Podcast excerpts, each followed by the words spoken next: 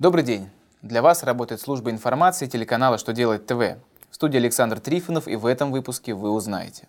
По каким форматам должны формироваться фискальные документы? Какое решение Конституционного суда позволит налоговикам взыскивать ущерб в пользу государства с недобросовестных руководителей? Облагаются ли НДС ремонтные услуги по продленному сроку гарантии? Итак, о самом главном по порядку.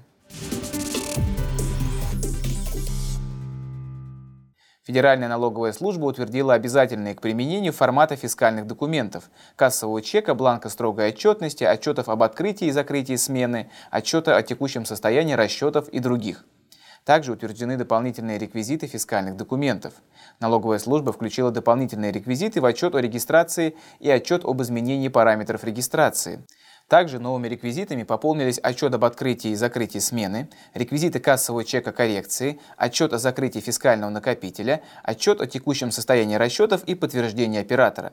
Фискальные документы хранятся в фискальном накопителе в течение сроков, установленных законом о контрольно-кассовой технике. Конституционный суд России принял сторону налоговиков, которые взыскали ущерб собственника компании, доведшего ее до банкротства уклонением от налогов. Чтобы сократить налоги, собственник компании привлек фирму-однодневку, чем нанес ущерб государству. Компания оказалась не в силах уплатить доначисленные налоги, и ее признали банкротом. Поскольку фактически деятельность компании контролировал собственник, а не директор, к ответственности налоговики привлекли именно его.